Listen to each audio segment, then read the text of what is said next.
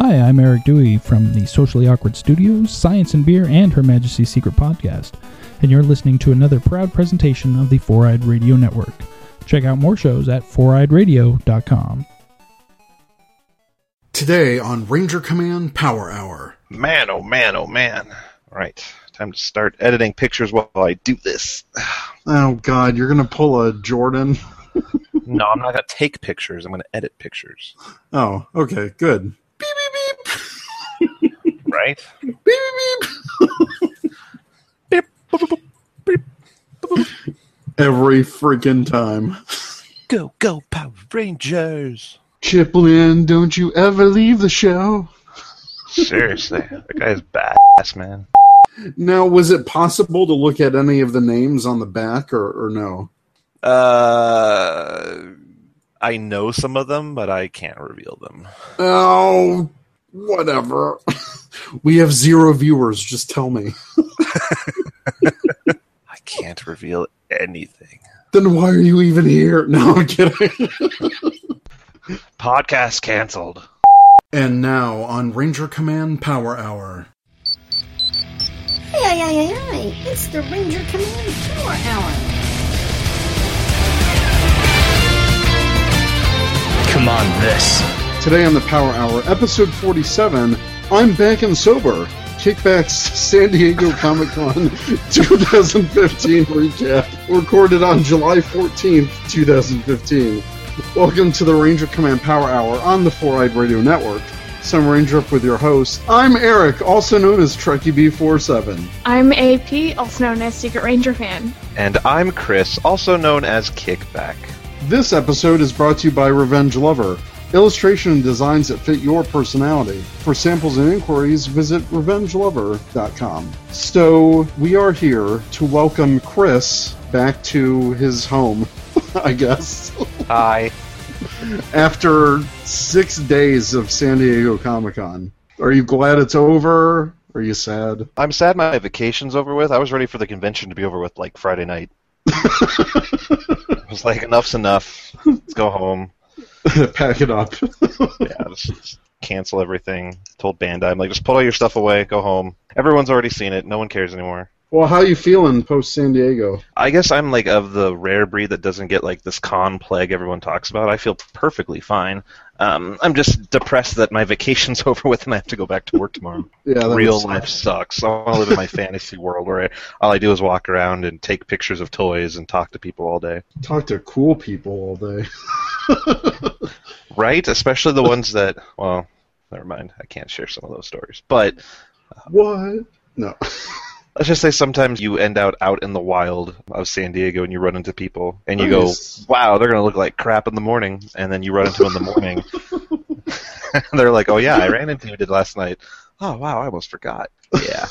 So we understand that Toku Nation will have an exclusive interview coming up with executive producer of Power Rangers Dino Charge, Chip Lynn. Which is true. How are you guys releasing that? Well, I think I explained to you privately, Eric, it's tough because I was in the Power Rangers VIP lounge. So let me explain the Power Rangers VIP lounge for those who are confused as to what the hell that is. So every San Diego, or at least the last three, Saban Brands sends out invites to people from the Power Force as well as major news outlets. And they're like, hey, you want to come talk to the Power Rangers, have an interview, sit down with them, hang out? Also, and then this year they were like, P.S., Chip Lynn will be there, so RSVP soon. So I was like, all right, I'm going to pick a time in the middle of an hour, because that way it won't conflict with any kind of panel stuff. So I was like, oh, yeah, I'll do 1:30.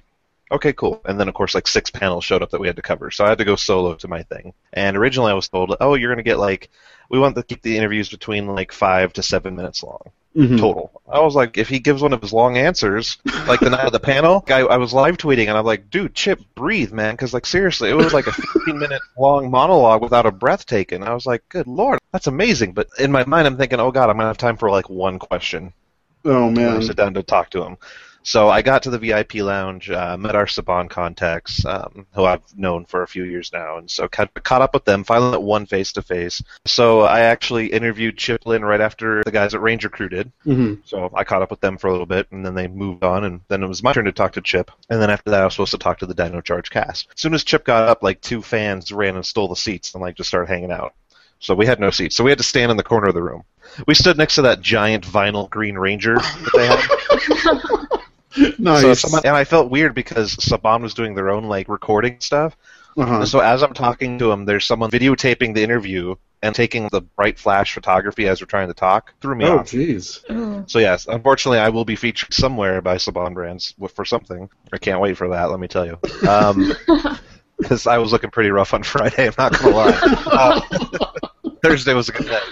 Because I think Thursday's when I ran into Kevin Smith and like Conan O'Brien, yeah. So we started talking, and the next thing I know, it's like 20 minutes later, and we're still talking. And I'm like, oh crap, I've gone way over my time limit. But our contact never came up and kind of made the signal like time to finish. She went off and started talking to somebody else, and the other individual, she went off and started talking to somebody else, and they were more focused about the cast, the actual Power Ranger actors and stuff. And then more about me and Chip. So we just kind of kept going. I kept asking questions, and it seemed like he really enjoyed the interview because I asked questions that I wouldn't call them your standard default go-to questions. Right. Yeah. Like, oh, how do you like working on Power Rangers? Like, he's going to tell you anything other than I love it, you know? Right. Like, he's going to spill, like, oh, it's the worst job I've ever had. I mean, like, how's your time at San Diego? Oh, my God, it's horrible. You know, the schedule sucks. Yeah, come on. No one wants to hear that. So I asked some tough questions. I asked questions like, I asked him what I thought was a good icebreaker. I'm like, what's it like being back? I mean, you've been with the brand for so long, but what's it like being back now and getting this fan reaction to Dino Charge in the sense that, I mean, we've only seen 8 episodes and people are absolutely in love with it and they're calling it one of their favorite series. I was like, Chip, we're only 8 episodes in. There's still 32 plus some specials to go. And then he just kind of went off and explained how excited he was to come back and that his main reason for coming back was the team that was assembled in New Zealand. Nice. A really good group of people that he enjoyed working with in the past were there, and he had a couple people that he brought on with him from his older times on Power Rangers. He didn't give me specifics, though. Mm-hmm. But he shared a story, and I'll share the story with you guys because I think it's kind of a fun story about the cast. Sure. So he's like, we're only there for, and this will be in the interview too, but I'll paraphrase it. So he's like, we've only been in New Zealand for like a week. He's like, we haven't started filming yet. You know, the cast is still getting acclimated to being 18 hours in the future. You know, he's like, we're still finishing some sets and stuff like that. He's like, I'm kind of doing my own thing, working on with the set people, working on the costumes and stuff. And he's like, I get a phone call, and it's from the person who kind of oversees the cast. And they're like, hey, the cast would like to meet with you. And he was like, okay, they have a request. And Chip's like, I sit there and I take a breath. I'm like, here we go. It's like, we haven't even started filming yet, and I'm already getting demands about stuff. Oh, you know, we were going to want this, and we want this, we want this. He's like, I walk in right off the bat thinking, okay, what kind of demands am I going to have to be faced with meeting for the cast? You know, they obviously want something or they need something. So he's like, I meet with the cast that night, and we sit down, and you know, he's like, okay, guys, I heard that you needed to see me and that you had a request. He's like, what can I do for you? And he's like, I kid you not, the cast looks at me and they go, Chip, we want to make this the best season of Power Rangers ever, and we want to know what we need to do to make that happen. And he said, he was like, I was taken aback because here I went into this entire process with a negative attitude thinking, okay, here we go, you know, someone's going to be upset, they're not like their trailers, they want more accommodations. He's like, and that just kind of opened my eyes to being, wow, here I was with this negative perception because that's what we're used to, that's what we expect. And instead, he's like, I have 6, anywhere from teenagers to very young adults, asking me what they can do to make what we're trying to make together even better. He's like, and we haven't even started yet. He's like, so I told them nothing. What can I do to make it better for you? What can I do to help make you make this the best season ever? He's like, so we sat down, we hashed it out. He's like, I told him, look, if you don't necessarily think that's right with the story, he's like, you need to understand. He's like, you have to own these characters. These characters will be yours forever. No one else will ever be the Dino Charge Blue Ranger, the Red Ranger, or the Black Ranger. He's like, that's you forever. It's your legacy. This character is your legacy. So if you don't think something is written correctly, get with me before we shoot. Get with me so we can try to figure out if there's some miscommunication, if there's just confusion, or if I do need to change a little bit of the script on it. Like if you're doing a scene and you don't think that you just delivered the best thing you can do not be afraid to go up to the director and go, can I reshoot that? He's like, this is your legacy and this is what you're going to be taking away from it, and it's going to follow you the rest of your life. So you own the character. You are Tyler. You are Shelby. You are Chase. You are Riley. You are Coda. You are Claire. Own it. Really take it to heart and just realize, and he kept emphasizing, like, it's your legacy. This will follow you wherever you go, and it's the only memory a lot of people are going to have on you. For a lot of people, it's the first memory they're going to have of you, and you're obviously going to be bright careers for all 6 of them. That's phenomenal. And that was just me asking, what's it like being back on Well, I don't know when we release this episode if that interview will be out or not by that time, but definitely everyone check out Toku Nation, just because Chris has already, the past weekend, has put up some amazing coverage so far. Actually, Chris, Monkey Ranger on Twitter asked about your interview with Chip Lynn. He said, is Chip as tall as he looks? No, he's a shoddy. He's a shoddy. He's a shoddy. He's a shoddy. He's got the boots with the fur.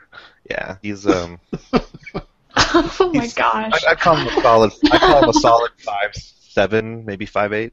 Okay, all right. Going back to what you said, Chris, about Chip Lynn just giving these really long and interesting stories. I think for me, just watching the San Diego Comic-Con footage, especially of that Dino Charge panel, and hearing his answers, I really believe that he sold me that Dino Charge is going to be the best season. I think he really believes that. Yeah. It's obvious just from that story that he's worked hard and the cast has trust in him as well. He really made it a point, even in my one-on-one interview, to stress some of the episodes he's most proud of ever being a part of in the entire franchise are coming out of this series. You gotta remember, he worked on the pilot in Mighty Morphin. He started back in 1992 when they started filming a pilot, and he's worked on Time Force, he's done In Space, he did Lost Galaxy, obviously RPM, or whispered that he worked on Jungle Fury during the writer's strike. I throw that out there. It's a whisper that he was a scab, that he crossed the line. And some of the reactions from some of the writers on Jungle Fury kind of seem to make that sound like it's true. Either way, for him to be able to say that was someone who has probably more experience than anybody except for maybe Zakor and this entire franchise to come out and say, like, hey, this is the best work I have ever done. The fans are going to love it. To me, that just means that he obviously put a lot of story, a lot of depth, a lot of characterization, a lot of plot points. Because that was the thing, again, he stressed it, like, hey, back in the day, every single time it was always about, you know, we got to have a story, we got to have some sort of moral, stuff like that. And he's like, we didn't necessarily want to do that with Dino Charge. He's like, but we wanted to make it a kind of show where you're 8 when you watch Dino Charge, and 10 years from now you watch the episode again, you'll go, oh yeah, I remember that episode, I really liked that. And he's like, that's what we were aiming for every episode. He gushes about those actors. He loves that cast so much. And I think they love him just as much. And I even mentioned the whole, we kind of started a hashtag trend, in Judd We Trust. Back when it was announced that he laughed, he was like, yeah, I saw that. So, that's so cool. He's very nice. And when I got done, he told me, hey, next time you see me at a con, come up and say hi. I'd love to sit down and talk again. This is great. He's just a really nice guy, very personable. And I told him, like, I'm so glad you came. I'm like, this is the first time we've ever had the executive producer, other than Power Morphicon, show up to be like, hi, guys, how's it going? And he just said he loves the franchise. He loves fans. He loves everything about it. And he mentioned in other interviews he'd love to come back and do it again if we'll have him. So I have a good feeling I think he'll be back. Oh, yeah, me too. Yeah, that's good. But what I was surprised about was how involved Hayao Saban is back into the franchise. He basically, without giving too much of the interview away, hopefully I'll have it up before this airs, because that's really bad if I don't. But it's me we're talking about. He just mentioned that Haim's still very involved, especially after Super Megaforce. He's gotten more involved. And he didn't really get into the reasons why, and I made it a point to not want to know why, because I don't believe in airing anyone else's dirty laundry. Yeah. But he did. We can all kind of guess, though. Well, yeah. And he's just like, Haim sees all the episodes before they air, and Haim, he'll call back and be like, hey, I don't like that scene. It didn't look right. It didn't feel right. We're giving the wrong message. We need to change that scene. He does that for Dino Charge. He's done it for all of it. So Haim's very, very, very involved with Dino Charge. Probably more than he's been since the franchise returned back to Saban's hands. Now, I don't know how much interaction he had back with Samurai and Super Samurai and Mega, but it sounds like with Dino Charge and Dino Supercharge, Haim Saban, not publicly but privately, was very involved. Chip said he had conversations with Haim at least a couple times a week during filming and shooting and stuff. Oh, so that's pretty incredible. That's interesting. Well, yeah, it gives a different perception. Everyone kind of thought Haim was just kind of like, hey, I have Power Rangers, so F off. Oh, my God. or give me the money.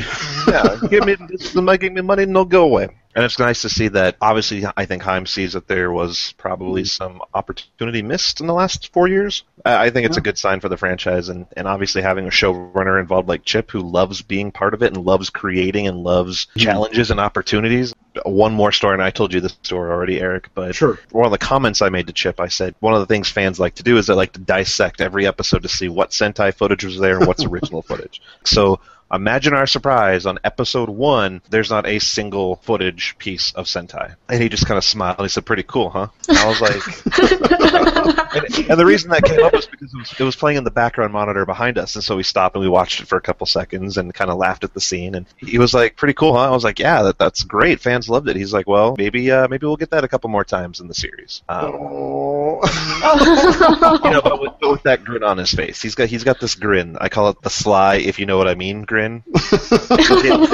one of those up there, and he just said, when he explained what he wanted to do in the first episode, we're all like, you can't do that. You're not using any footage from Sentai. We don't have the budget to be able to do that. You do that, you'll cut the budget for the rest of the series by building all these original sets and all this new footage. You can't do that. And he was just like, yes, we can. Yes, we can. And he said he had a great cast, a great crew, and they came together, and they were able to do it well within the budget that they had. So it's about making what you have and making it great and not trying to make it perfect, I guess. Right. Obviously, if you're a film director or something, and I know you guys just talked to Cisco the other day, and I'm sure he can totally relate to this, you don't always have what you need when you need it. You may not have the ability to make an entire spaceship, an entire super spaceship full of stuff, but maybe you have a corner of a set that doesn't really need a lot of work to kind of look like a part of a spaceship. So you go ahead and just kind of throw some stuff in that corner, kind of build it up, take some stuff around the office like a fan and kind of junk stuff, put it there, spray paint a couple things, and now there you go. You have a set piece that you can film a variety of things into without any problem. And it kind of sounds like that's what they did. They did a lot of high school wood class kind of shop. That is awesome. Well, yeah, and they went out of their way to do it, and I think that's great. But it kind of works for Sledge's ship in a way, because it's like this old rust bucket of a spaceship, and it's kind of funny that they're able to use that to their advantage. Oh, yeah. It's just phenomenal what they were able to come up with. As a fan, as a person who's interested in any kind of visual edits and stuff like that, I just found it incredibly amazing that they were able to pull that off and make it look as good as it did. I mean, it looks better than some of the set pieces we've gotten from any of the series since RPM, really. Yeah. True that. So we talked a little bit about the Dino Charge panel, but did you have any thoughts about the panel overall? Well, it should be noted it was scripted. It wasn't like Andre was just kind of going off his rocker asking random questions. I actually saw it. I was sitting behind people from Saban Brands, and I saw the script in their hands. So this is all scripted, possibly even rehearsed. Well, yeah, I mean, I think they even tweeted out a picture like, getting ready for the panel, and they were all doing basically a table read. Yeah, none of these answers were unexpected. Mm-hmm. It was all scripted. I watched them following along on a page and turning the page. This panel was a production. I don't want anyone to think that, oh, wow, what a great panel. We learned so much. You learned what they wanted you to know. I think the biggest piece of information out of that panel was that there does not appear to be any kind of Mighty Morphin Dino Thunder team-up. Mm-hmm. Mm-hmm. I think Yoshi was trying to save Chip a little bit, because I don't think Chip was supposed to say that, because then Yoshi chimes in with the, just keep watching. Yeah, like, we'll wait and see. Yeah, so I think Yoshi was trying to say, because, you know, he kind of had that look on his face, just wait and see, and kind of looked at the rest of the cast. Oh my god, this guy just went off the script. But I think the thing that got everyone pumped up was that August 29th trailer, because it was a very well done trailer, very well done. And I had my network owner with me, and he was helping me. He was doing all the pictures while I was tweeting out all the stuff on the panel. Mm-hmm. He even said the trailer got him pumped, and he doesn't even like Power Rangers. Oh. And you'll have to bleep me, but I'll quote him. I don't even know anything about this shit. I don't care about this shit. But come August 29th, I kind of want to watch this shit. Just from that trailer alone. So they did a great job on the trailer. And, of course, the second trailer was the licensing trailer. But, yeah, the Dino Drive suits walking in was kind of a surprise at the end. But like I told you, Eric, being up close and personal, it looked like the pictures do it justice. In person, it looked like cosplay. You could tell they were foam. They had some cracks in them. Didn't travel well back from New Zealand, I guess is the best way to put it. But, obviously, from a distance, they're good. You get right up close personal. I'm sure that's the same with anything. I've seen suit actors walking around, and the threads are coming undone by the boots.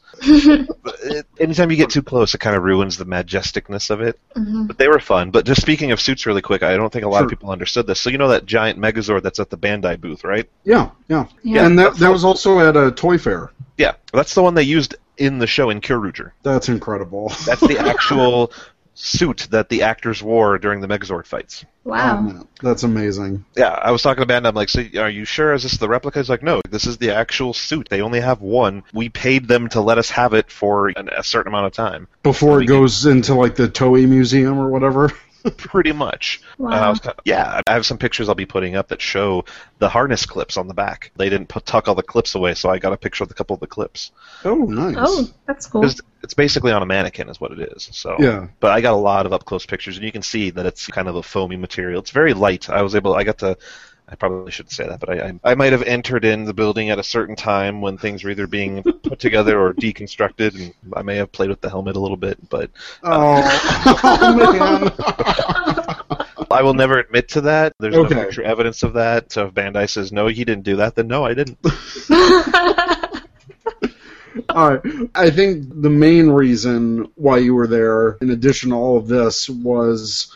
all of the new reveals and stuff from Bandai. Heck yeah! You did your interview with Bandai and you released that at tokunation.com. First of all, the future of the Legacy line.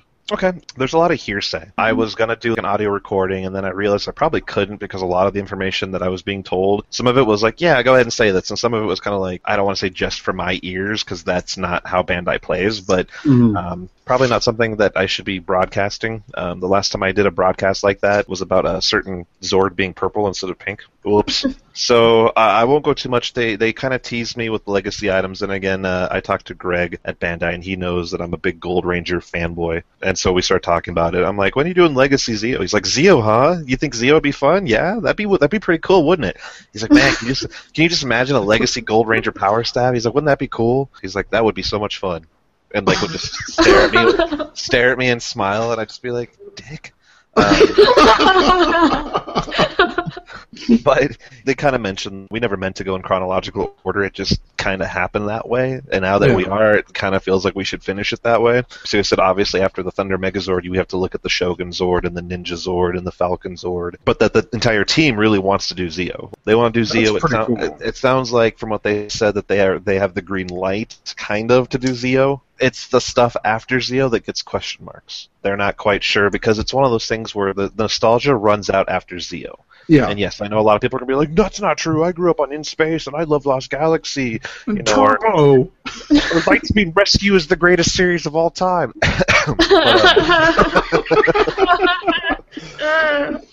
But the problem is that the people that have the money to drop $50, $60, $70, $80, $90, or $100 on this stuff are adults. And what did most adults grow up through? Mighty Morphin through Zeo. So after that, it really becomes down to a strictly collectors-based focus. So what do you do? Sorry.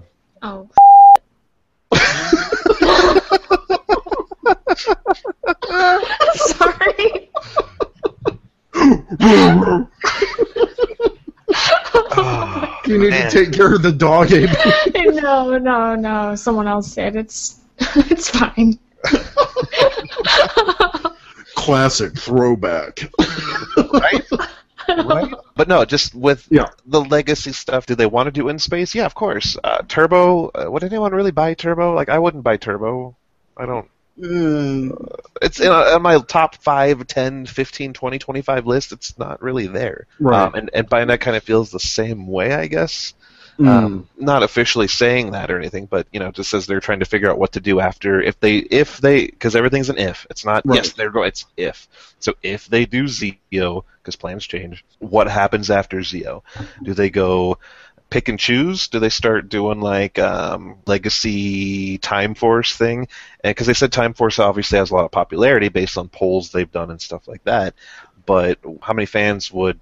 How interactive is that piece? How iconic is it? They asked, what about maybe if we just focused on 6th Rangers after that? Do Legacy Quantum Q-Rex Blaster, Legacy Quantum Defender, Legacy Take All My Money, Legacy Titanium Morpher. I told him, like, no one cares about the Silver Ranger in Space, so you don't have to do any of those Legacy stuff. Well, I was like, he was in like 7 episodes total. Yeah, he was. Yeah. Obviously, the Titanium Ranger is always a good pick because it is the classic first U.S.-created Ranger. But we just started brainstorming back and forth, and obviously they were taking some of my feedback. So don't worry, fans of everything. I said every single series has its niche, its collector base. They would feel offended if they did not get something. So if they do the Shogun, if they do the Ninja, if they do the Falcon, and then if they do Zeo, you're talking 2021 at this point. Right. So don't worry about it. Plans change. These people may not be employed at Bandai at that point, not because they're going to get fired, just because people move on. Bandai may not even have the license for Power Rangers anymore. It's just, you don't know. Could you even imagine that? Like, I couldn't imagine a time without that type of partnership. Well, it's tough to say because, and I could be wrong in what I was saying because I don't know, because I know Bandai and Toei in Japan are like brother and sister. Everything Toei does, Bandai does. But I don't know if that's the same in the U.S. since Saban Brands owns the rights to Power Rangers, which is the adaptation. Can they and could they? Because I just read the article, they renewed it through 2016, just, last year? So obviously they're still renewing partnerships. So if they're renewing partnerships, then that means that it's always up for renewal at some point. But no, I could not see them ditching them because that would be silly. Okay. Well, you kind of answered Alt Matrix's question, which was there seems to be a bit of friction between Bandai of America and Saban. I wouldn't call it friction. It's just, okay, going into like the Poisandra figure, right? I watched the internet blow up in a fury about how Bandai is evil and they're horrible people and they should all burn in hell because they weren't releasing a Poisandra figure. But people need to understand, okay, Bandai goes, awesome, we want to do these 6 figures. Well, guess what? They don't own Power Rangers. They don't make that call. They have to go to Saban and say, hey, we'd like to release these 6 figures. And Saban will say, yes, yes, no, fix that, definitely no, and 100% yes. So when Bandai gave me the answer of, we don't know what happens with her on the show yet, because again, this isn't Chip Lynn. You don't know if she's going to become the mentor like she did in Kyoryuger. Spoiler! Or if she's going to get killed off this season. Exactly. You don't know. So that being said, I can understand to an point, because Bandai doesn't have all the episodes. They get a list of stuff from their Japan office as well as Toei, as well as Saban Brands, and they kind of go with it from there. But they still have to get approval for everything. Well, that's why I wish people would understand, is they're just a licensee to Saban Brands. They're not making the shots. No, it's just like Bluefin Tamashii Nations. Bluefin's only a distributor. So people can get as mad as they want at Bluefin. Bluefin's just the one distributing it. Bluefin can make exclusives, but they usually have to get it approved by Bandai Japan, because if it's a Figuart, Bandai Japan owns the mold through Tamashii Nations. So they have to get approved from that. They have to get approved from Toei, because Toei owns that representation and that mold through Bandai Japan. Then it has to go through Bandai America to make sure Bandai America says, yeah, that's fine, I think that'll work. And then it still has to get through Saban Brand's approval. So if for Bluefin Tamashii Nations say, hey, we want to release an exclusive figure, they have to jump through Toei, Bandai Japan, go through, obviously, Tamashii Nations, their home branch, Bandai America, and Saban Brands. They have to go through 5 separate companies to get a green light to make a product, and you have 5 different companies all giving their 2 cents and saying that looks good or that does not look good. So before people get up in arms and start yelling and screaming, they need to remember that it's not as simple as, we don't like the fans, or we don't want to make money. It's just when you release the Super Samurai exclusive set and it doesn't sell at all, ever, for any reason ever, kind of like Sailor Moon didn't sell this year at all, forever, for anything. It comes down to how eager are we to continue to do this stuff. Black Armored Ranger sold pretty well, better than the Super Samurai set did, but they still had leftovers, they still had extra. People need to understand it's not Bandai's fault. It's not necessarily Saban's fault. It's just the only answer they could give without giving anything away that happens on the show is we don't know what happens with their character yet. And until we do and stuff and look at fan demand, obviously, yes, we've heard that a lot. Fans want that. That's something we're taking back with us, and that's something we're going to try to work on. And then I said, Power Morphicon exclusive, and we all laughed. And if that's the case, I'm so sorry. But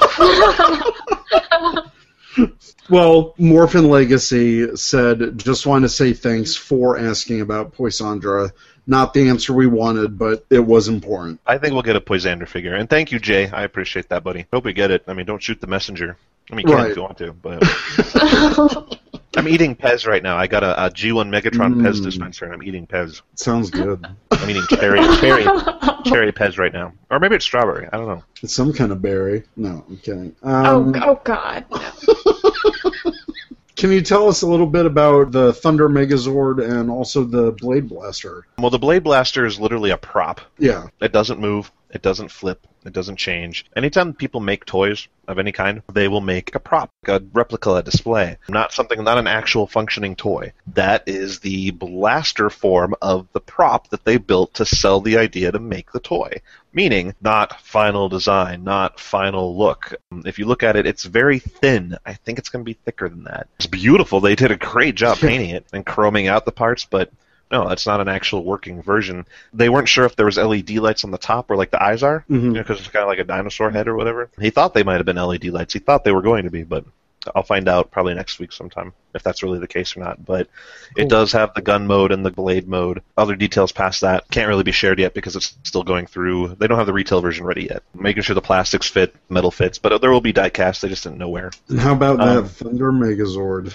Oh, that's sexy. That sexy beast. I should apologize for teasing everyone so long that day. It was just one of those things where I was in the show during setup and happened to walk by the Bandai booth looking for some people I knew that worked at Bandai. And I happened to walk by their Legacy case, and I was like, oh, that's really cool. It's an awesome Legacy display. It was empty. I was like, oh, I'll come back later. So I did. I came back like an hour and a half later, and I happened to walk by and look down at some of the stuff they were pulling out, and I watched one of the guys literally put together the Thunder Legacy Megazord. I looked at it. I watched him put it together a little bit, and I was like, okay, I need to move away. Yeah. So I moved away, and then I just kind of lost my own as a... I fanboyed. I'm sorry. I fanboyed. Yeah. And so I was like, crap, out of respect for Bandai, out of respect for San Diego Comic-Con, I can't share that news. That would be bad. At least not without permission. So I teased, because I knew I could tease. As long as I never came out and said it, I was fine. So that's exactly what I did. So everyone kind of knew by the time the picture finally got revealed what I was teasing about, but I think it was well deserving of the tease. Oh, yeah. We were recording our last episode when that broke, and we were all just salivating. Oh, I know. I heard. I listened to it the other night on the plane. Like, even I was, and that's... You don't even like toys. It's a gorgeous piece. It looks gorgeous in person. They did an incredible job on it. That one's closer to retail ready, but still not the final. But basically how it kind of looks there is how it's supposed to look, final version. Plenty of die cast. It's heavy. It had to be supported with wire. Obviously, it's not retail ready, so the joints are very loose. So it would have fallen over in the case. So they had to tie it up with wire to the ceiling to make sure that it did not fall over. But it's like the original. It's the Red Dragon Zord has its own battle mode. Sweet. That green jewel in the middle is translucent, that clear plastic translucency. I heard you guys talking about it, so yes, it is. It's big. It's bigger than all the other ones. Yeah, it's gorgeous looking. They did a fantastic job on it. They're very proud of it, too. They're very, very proud of that. Price point, they still don't know yet, but it's due out. Kind of like the Tiger Zord and Saba were this year. Kind of due out first quarter of next year. January-ish. Legacy Blade Blaster is supposed to hit stores sometime in November. Sweet. Wow. Can you tell us about future Dino Charge figures and the new villain wave that's coming out? Well, as you saw, there wasn't a lot of new figure reveals for Dino Charge. Right. And that had to do with the sense that if they revealed anything much more than that, they'd be kind of giving... spoiling the show. Yeah, so before they can show anything off like that, they have to get Saban's approval, and they couldn't get the approval for some of the stuff. So that's where the whole, if you see it in the show, there's a pretty good chance you're going to see it in toy action form when it comes to the Rangers and to the Megazords. Not the villains, but the Rangers and the Megazords. Because I kind of mentioned Super Megaforce, you had two Megazords, and then you made your own third one. This one, if you follow the way it's supposed to go, you have one Megazord, another Megazord, a third Megazord, then you have a giant dinosaur Megazord, plus all these auxiliary Megazords. They're just like, again, chances are, if you see it in the show, there's a good chance if it's Power Rangers, Ranger-related, Megazord-related, that it'll probably make its way to toy form. They just couldn't show that stuff. Villain Waves, they're excited for it. They hope it does well. It's the first time they've done it since pretty much Mighty Morphin, like an entire Wave series assortment just of villains. They're nervous, obviously, because it's the first time they've released more than just two or three bad guys in an entire series. They're actually releasing 8 in a wave. They don't know which ones will be favorites and which ones won't. I told them, well, Ice Age will probably be a favorite because it's reoccurring. The ones that have big emphasis in episodes will be cool and will have people excited. If you like villains, buy them. It does sound like it's going to be one per case, just based on case assortments. Because you have to have a couple. You have to throw a couple Power Rangers in there too. Yeah. So your best bet's just to buy a case if you can get the case, because that's where you're going to finally get your figures. Good luck. And the toy hunt continues. Right. Yeah. Tell us a little bit about the future of Ranger Keys, which is not good news, I guess. Well, the problem that you run into, and I can't really say it's a confirmation or a denial, but the Ranger Keys were last year's play pattern, the last 2 years. It's not the play pattern anymore. There's no toys being made, being shipped. Anything you see on the shelves, that's it. There's nothing more. Mm-hmm. So releasing something mass retail like that doesn't make sense from a marketing standpoint. It'd be like releasing some more cards for the Gosei Morpher. Oh, right. At this point, it's like, why? Those kids have probably thrown theirs away by now. There's no point. So you have to keep that same mindset with the Ranger Keys, where it's no longer the current play pattern. It's not that they don't want to do them. They had obviously had a tough time getting the rest of them out in the first place. There's two ways at Toys R Us. Always a possibility to do something as a convention exclusive, but again, play pattern. And at that point, it's just the hardcore fans that want to complete their collection.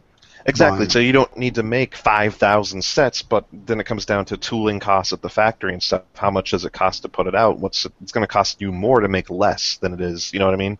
Yeah. Like if I go to a factory and say, I only want 500, well, the machines are set up to do 2,000 each, and you want me to do one quarter of what one machine does, that means I have to stop and start the machine. So it costs more money.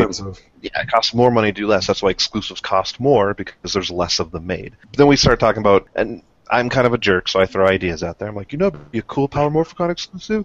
Do the Dino Charge Rangers as a key set. So if that happens, I'm sorry.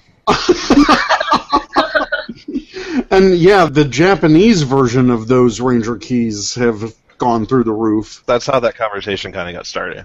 I mentioned Dino Charge Keys. You know, find a way to put those out. That'd be freaking awesome. Like, people go ape shit over it because of the fact that it's a mortgage payment to get them online. From Japan. Mm-hmm. Thankfully, I got mine pre-ordered right when the pre-orders were going on, so I didn't have to pay half a month's rent. But exactly. They're aware of it, but they're also handicapped by what's going on now. Bandai's not at the giant company that Hasbro is. Hasbro can't be like, hey, we're going to make the 19th Iron Man Marvel Legends figure. Woo! They don't have that money backing from Disney. You know, Bandai's a smaller company. A lot of this stuff is, yes, the 5-inch figures, the Power Rangers, it's the same mold over and over and over and over and over again with a different head. Tooling costs. All they're doing is they make one mold and then the head is a different tool, you go. And then everything else is paint apps. It's a much different operation, but Power Rangers is getting close to being on top again for boys' toys. So, hooray! Yay! Luke Ewerly at Undead Number 9 said, ask Chris if he asked Bandai America if they had any plans for a can't absorb the Gold Ranger Powers Billy toy or a can't handle the Titanium Rangers Power Carter toy. Either would be great. Thanks, Winky Face. I didn't, and I wish I did, because I know they would have gotten a laugh out of it. In my follow-up conversations, I will I'll drop that line on there. Nice. I'm sure they'll get a kick out of it. Listener at Excel Hedge said, what was your favorite non-Power Rangers announcement? I think there was three things that got me really excited at Comic-Con just as a regular nerd, right? Okay. The first one, I'll just go by order of which I heard, saw, whatever. Sorry, it's not Batman vs. Superman. I'm sorry. That's not super exciting for me. Y'all can hate on me later for that. But Rage quit the podcast! Number one, the first thing I heard that got me excited was the fact that Machinima is doing a Transformers Combiner Wars cartoon. Obviously, that's pretty incredible. Early development. Yeah, like, this is the first time that, obviously, Transformers has been doing so well with a toy line that they decided that, crap, we need to make a cartoon for this. It's selling like hotcakes. So they're doing that. I thought that was pretty exciting. I mean, that's the first time we've had something like that come out for the older fan base in a long time. Hopefully it doesn't suck and it's not a stop-motion thing, because that would piss me off. Number two was the reveal of the Star Wars Episode 7 Black Series TIE Fighter. Oh my god, that thing looks incredible. It's in scale to the 6-inch figures, meaning if that was the real life, if 6 inches was your real life, that would be the actual size of the TIE Fighter. So your 6-inch figure can sit inside the pilot, and all you need is two of them, and this is from Hasbro's mouth. Buy two, get a piece of glass, you have a new table. So there's multiple uses for it. That's going to retail for $170. Wow. And other than the Stormtrooper that was available to purchase, the New Order Stormtrooper, that was the only reveal for Star Wars Episode 7. Was one item. That was Disney. But my third one would be the trailer for Fear the Walking Dead. Oh, I missed that. I need to see that. I really like the cast for that. So I love zombie movies, and I only like them during the beginning when like the outbreak first starts happening. Yeah. And after that, I don't care about the zombie movie anymore. Like, Dawn of the Dead, the first 30 minutes are amazing. After that, forget that movie. It's kind of fun just because the whole cast is screwed. But but any of that stuff. So having a TV series based on the beginning of it, I think is awesome and incredible. And I'm sure by season 2 or 3, I'll be sick of it. So I have a season and a half, maybe 2, to enjoy a new television series. So those are my three favorites, non-Power Rangers-related things. Other than running into Kevin Smith, the guy that played Jay from the Jay Jay and Silent Bob movies. He was with Kevin Smith. Jason Mewes. Oh, yeah, Jason Mewes. Ran into him. He was with Kevin Smith. Ran into him at, went to a Diamond Select party and ran into them there. And then as we left that party to go to another party, ran into Conan O'Brien, who was in town taping stuff. And kind of stopped and hung out with him on the street for a few minutes. Nice guy. Those bodyguards were like, we need to go, we need to go. And he would just ignore them and just keep talking to people. That's awesome. Our friend RJ Sills, Uchihabro77 at Anime Redneck 96, he wants to know if you got any goodies that weren't exclusives. What was your haul? I went and I bought... I wanted a Stormtrooper from Hasbro, but I couldn't get one, and then I was supposed to get one after the show, and then that kind of fell apart, but I am still supposed to be getting one of those, so I'll get a Stormtrooper eventually. Mm-hmm. I did buy the Transformers Combiner Wars, Devastator, and the Combiner Hunters. For Jordan, I bought... Well, not for Jordan, for his boss, I bought one of the Marvel Legends sets, so that's not really mine. Of the Crystal... clear versions of the Loyal Subjects stuff that they released. I bought 3 of each of those for galleries and then for possible giveaways, stuff like that. Only one of the metallic sets that were White Ranger versus Zed because they were $30, and that's just ridiculous. I bought all 3 of those metallic sets. So. I did too. I only bought one of them. Okay. I think these crystal versions are so beautiful of these Loyal Subject figures. I love them to death. I got a few of the Dino Charge, the one they were giving out at the Bandai booth. Nice. And mine was legit. I was either in Power Ranger-related clothing and apparel or showing off selfies with me and Chip Lynn, so I think that counts, and Bandai agreed. And Bandai was being very faithful to their rules. Nice. A lot of people were coming up and like, hey, can I get a couple of those? And they're like, you're not in Power Rangers stuff, man. Come back wearing something Power Rangers and I'll give you one. Good on them. Well, and I was sharing that story, I think, with you, Eric. So the exclusives at the end of the show, right? So any exclusives that were not... grabbed or were not purchased or whatever that they had left over at the end of the show, they then have to do something with, right? Mm-hmm. Yep. In past years, it's been, all right, no one shows up at 3:30, line up and you can buy them, and it turns into a massive storm of 400 people rushing the booth. So rather than do that, that's why they didn't sell on preview night this year, because last year they did preview night, you didn't have to line up for a ticket. Mm-hmm. After that, you did. They said they'll never do that again. Last year was chaotic. They actually thought their booth was going to get knocked over by people rushing and stampeding to buy the green Dagon Dagger. Dragon Dagger, not Dagon Dragger. No, I like that name better. The Dagon Dragger. So what they did this year was everyone had a guaranteed ticket, was able to buy one, and then they showed the lottery numbers for each exclusive. Mm-hmm. And then at the end of that, what they did was they recounted their inventory, checked all the tickets, and then rather than some to the general public, if you didn't win your lottery on the first try, you got a second try. If they had 20 Sabas left, they put up 20 numbers for people with the tickets to come get them. And they had a lot of people be like, okay, what if no one claims those? And I was like, then we take them home. Good on them. They said fair is fair. People who stood in line deserve the right to buy these toys before someone who didn't. And we were going to maintain that throughout the entire thing. Big kudos to Bandai on that one, I thought. As opposed to like Hasbro Toy Shop and Bluefin, who... apparently just kept selling and selling and selling until it was sold out. So they ran out of, like, Bluefin had the San Diego Goku Figuart toy. They ran out on, like, Saturday or something? Friday. Oh, Jesus. Wow. Stormtrooper, they had 6 to start the day on Saturday. God. Yeah, so people that only had, like, a Saturday pass or a Sunday pass walked in and had no chance to get the exclusives they wanted because they were most likely sold out everywhere. That sucks. Well, you were talking about Loyal Subjects a little bit earlier. Did you actually have a chance to go to their booth and talk to anyone there? I had some time to go there and stuff, but they were busy and always floating around, so I never really got a chance to sit down and have like an actual conversation with them. Oh, okay. I'll try to follow up with them on email afterwards, because I don't know if their license is Mighty Morphin or if their license is just Power Rangers. If their license is Mighty Morphin, then we're kind of out of things to release unless you guys like Battle Damaged or something like that. Well, there was talk that they were going to do the Megazord in, like, a slightly larger scale. Possibly, because they're doing that with Transformers with Devastator. Oh, okay. I wouldn't be surprised if that was their next thing to do that, and then a Dragon Zord, and then, a Titanus, and you could have your Ultra Zord Loyal Subject. I don't know. I know a lot of people really, really love these kind of vinyl things, and I prefer Loyal Subjects over most other vinyl pops or anything like that, because they are action vinyls. They actually have movement and slight posability. Yeah. I would love to see them do something more. And then Joe Allard, who did the designs on him, he did amazing work. He was autographing for free if you made a purchase all weekend long. That's so cool. Well, it got to a point where he was just autographing and they were throwing him in the bag, so... excited. I wanted just one autographed of each because I plan to have a set. I'm going to open a set for gallery and have a set autographed just kind of for my own personal collection. Some of them I have all three are autographed. Some I have no autographs. It's just it's all over the place. But cool on them. Loyal Subjects was awesome. I mean, when I got mine for the Green Ranger, which is a Toy Tokyo online exclusive, so that will be up sometime soon. He was going to talk to Jonathan, the CEO, so he was going to talk to the guy at Toy Tokyo to get that put online. Oh, thank God. That thing was, I stood in line for that because I figured that was going to be the one that people were hot for, and they were. They only had a few left the next day. They had leftovers every single day, but every single day they got less and less and less. Yeah. Major props to them for putting those exclusives online. Every day I was on their website buying the exclusives, so... Oh, yeah, definitely. And what was cool about it is when we stood in line, we had to line up through, like, a hallway out the exit door, then back in. It was weird. But Jonathan would come over with a handful of line boxes for various G.I. Joe, Transformers, Ninja Turtles, and just be like, whoever catches it gets to keep it, turn around and start throwing them behind his back. Nice. He did that 3 or 4 times. Did you catch any? Yeah, I caught a Ninja Turtle. I got Splinter. Oh, yeah. I didn't want Splinter, but I got Splinter. Oh.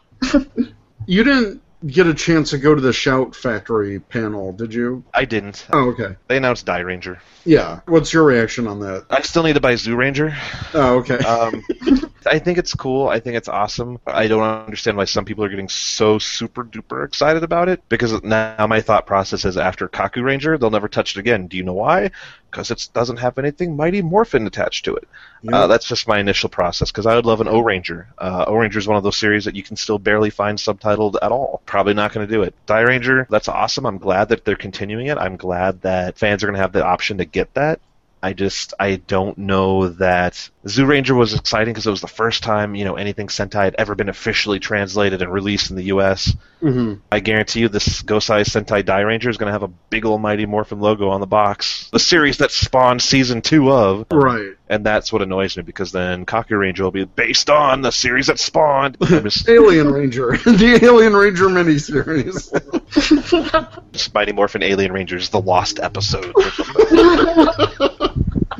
Just get all the actors back to dub the Sentai. Exactly. Anything else? Maybe just your general experience for San Diego Comic-Con, thoughts on the convention as a whole, and maybe any tips for first-time goers next year who haven't been. I'd say number one, everybody needs to experience it at least once. It is kind of like the ultimate convention. It's nerdy. If you only get to go for a couple days, go Friday, Saturday. That's where you get the real con feel. This year it didn't feel too busy on Thursday or Friday. Saturday was gangbuster, though. Like, Saturday was, oh yeah, this is why I hate this place kind of feeling. So definitely if you can make it, do that. As far as the convention as a whole, this year, like I said, obviously some different business practices in place with some of the retailers selling exclusives that weren't necessarily beneficial to the convention as a whole. Hopefully that changes next year. Spacing was good. Panels were good. It's a great con. It's organized very well. For tips for newgoers, look at the schedules. Look to see what panels you want to go to, what time they have. Look to see if the exclusives you want, if you have to line up in the sales pavilion before the convention even opens to get the tickets. Do your homework. And then obviously, I could spend hours doing tips and tricks and how do you get the front row seat at the Power Rangers panel? Like, I could tell you how to do that, but then I want to be able to do it next year, so I'm not going to tell you. Right. No, that's it. Do you guys have anything else you want to add for me? Can I go with you next year? Right. I get that a lot, actually. A lot of people are like, hey, buddy. We should hang out together. It's a network thing. It's not my call. It's the boss's call. My boss's boss. The boss. It's fun, though. If you can definitely get out, even if it's only for one day, definitely do it. Just make sure you get a hotel. Get that first. I've heard horror stories. I'm looking at one of the chargers on the wall, right? The one I couldn't get a good zoom on it, so as I'm changing the contrast, it's the red Tyrannosaurus #1 that has the silver instead of the white or the black or whatever on the inside. But it's a dinosaur, and it looks like a ranger helmet next to the dinosaur, but I can't make out which one it is. Interesting. There's going to be so many variations of these things. I see when I sharpen it what it looks like. No, I can't tell. But I actually have to let you go because I need to go eat some dinner real quick. All right. But I appreciate you guys having me on. Well, thank you. And, no problem. Have you on again anytime. Yeah. I'll leave my microphone on so that way you can hear me in the background. But no, that's fine. Well, I appreciate it, guys, and then just keep your eyes on Toku Nation because I got plenty of stuff to keep putting up for the next week. All right. Well, thanks a lot, Chris. All right, thank you, guys. We'll talk to you soon. All right, later. Bye. I'm just gonna eject him from the call. There you go. That sounded horrible. I'm gonna eject him. I don't know. Anything else you want to talk about? Basically, just one thing that I do want to say, and I said this on Twitter too, so it's okay. I'm beating myself, which is what I'm good for. But no, you're good for much more than that, AP. I mentioned on Twitter, like, I'm hoping that they'll probably release, like, the trifecta, the Zyuranger, Diranger, Kakuranger. They'll probably do that.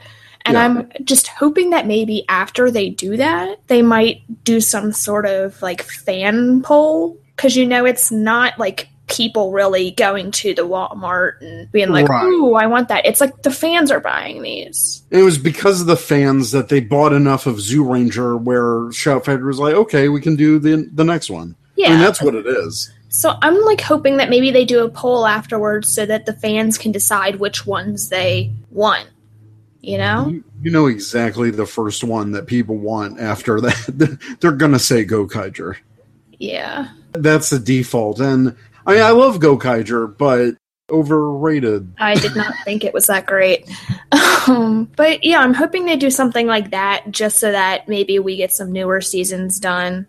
Yeah. You know? It would be cool to see a newer Sentai series release. Another reason why I'm so excited is because for the first time ever, just announced this week that Crunchyroll is going to be simulcasting the newest Ultraman series.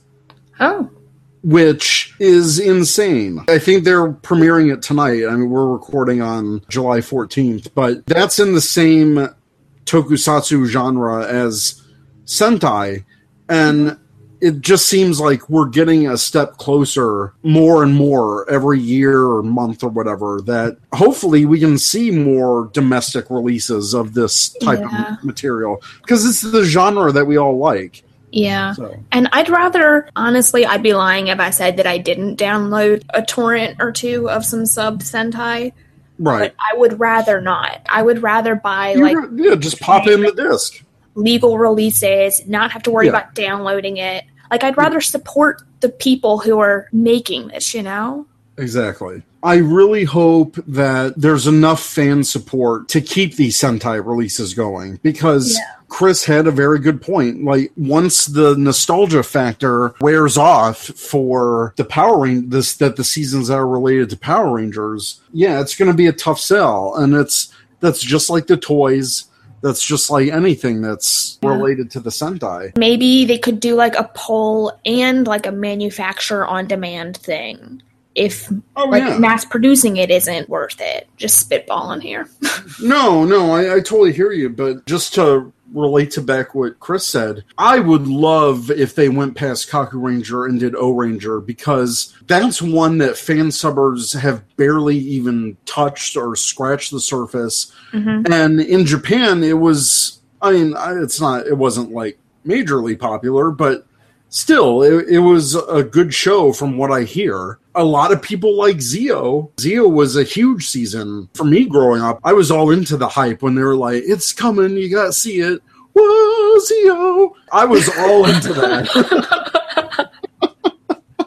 But I was, and I'd love to see what Japan's version is like. Mm-hmm. We should talk about this because it's recently been announced. So I guess Bandai America is doing a follow-up to their Morphin Madness. Oh, God. And it's going to be the Megazord Madness. That thing. And, like, the prize is, like, something super dumb, like the mix and morph version of all the Megazords that win the contest. Yeah, it's like something that nobody actually wants. So, they say 5 lucky winners will receive the grand prize of a mix and morph figure based off the 5 winning Zords made exclusively by Bandai. And it's like, I've seen those stupid mix and morph figures. They look like crap. Like, yeah, it's like the kids want that. It's totally a kid thing. And kids aren't going to be voting in this thing. No, not at all. It's going to be ego tripping for certain Yeah, it's gonna be a repeat of Morphin Madness. We all know it. So yeah, and we're really gonna see who cares about Megazords, because Rangers are one thing, but Megazords are completely different. Mm-hmm. But I've started to see this mix and, well, not mix and morph, but this mix type of thing. They did them for Jurassic World in Toys R Us, where you can mix certain dinosaur parts together. So it's like this new play concept that's getting popular with different franchises, but I've seen them in Target. They look like crap. I mean, I've just seen pictures of them. It's weird. Their distribution is weird, because right now the mix and morphs are only at Target. I haven't seen them anywhere else. They're definitely not in Toys R Us. And they don't seem like something that little kids would be playing with either. It's like a weird sort of Target area, I think, with that. I don't even think it's a weird Target area. I just think it's a bad concept overall. Yeah, I'm just picturing little kids pulling them apart and choking on it to be like completely serious. So I'm wondering how successful those things actually are. Yeah, I'm really wondering about that. I know as a collector myself, there's no way in hell I want these. I'm not going to be wasting a dime on any mix and morph. It's just so random. I'm not going to be sitting there going, "Ooh, yeah, I'll take the head off this and put the arm on here."